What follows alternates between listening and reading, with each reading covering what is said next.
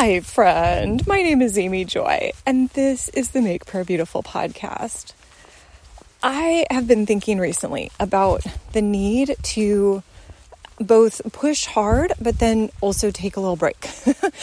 um, I think about this sometimes in the realm of allergies. In my various studies around the health and human body, I most appreciate the perspective of allergies where it's like a shopping cart that sometimes you can put in an allergen and if your cart is pretty empty it'll it'll be no problem.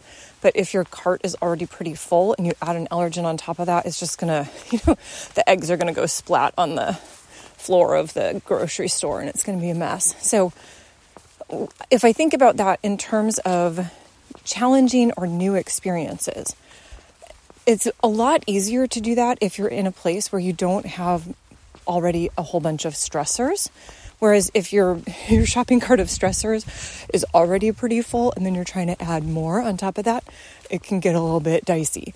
Uh, sort of like I'm assuming this would be similar with children, and I hear this the phrase, you know, have you filled up their love tank? That sense of if you've spent a lot of time with a child and then need to uh, go and work or do something apart from them for a little bit, that is not nearly as problematic as it would be if you had kind of ignored them for a long time already and then it's like okay well see you later. Peace out.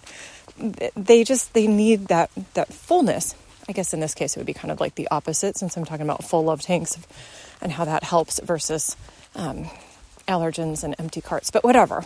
The point being the state of the environment can make a difference in how well you're able to handle things and so I was talking to one of my friends, and she said, When my tank gets empty, I just get snarky. And I started laughing, like, Oh my goodness, that's so interesting. I don't think that I go to snark necessarily.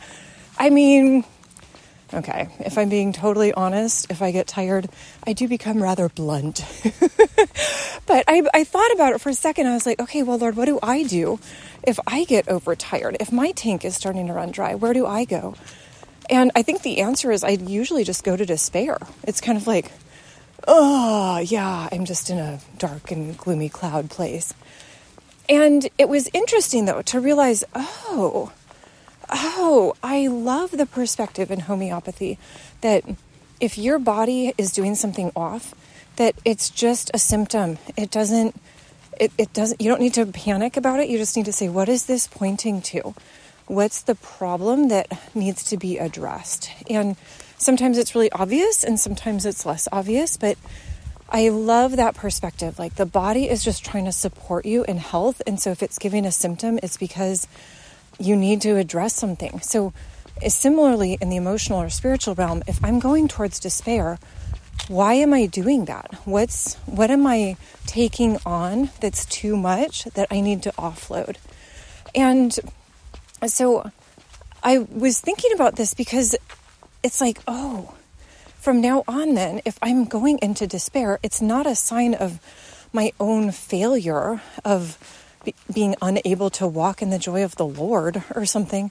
Probably it's a sign that I need to take a little break or remove some of the stressors for a little bit or get a little bit more sleep or enjoy uh, a bowl of popcorn or have some buttered toast. I mean, there's options. it's not like there's nothing good in my world ever that would trigger the despair, but things do look a lot better when, whew, when there's, when the, when the tank is not running dry. So, yeah, Lord, I feel like so much I have been praying recently around more oil more oil, Lord, more oil for the things that are dry and sticky in my life. I need more oil for the, the gears that are stuck or that are rusted shut. I need more oil for the relationships that get a little bit uh, crossways. Lord, more oil. We need more of your Holy Spirit oil to smooth things out.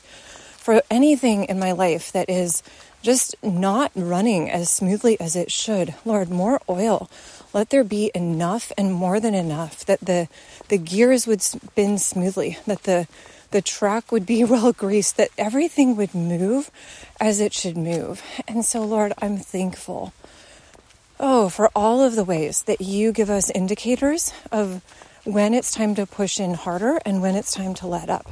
Thank you, Jesus. We give you praise. Amen.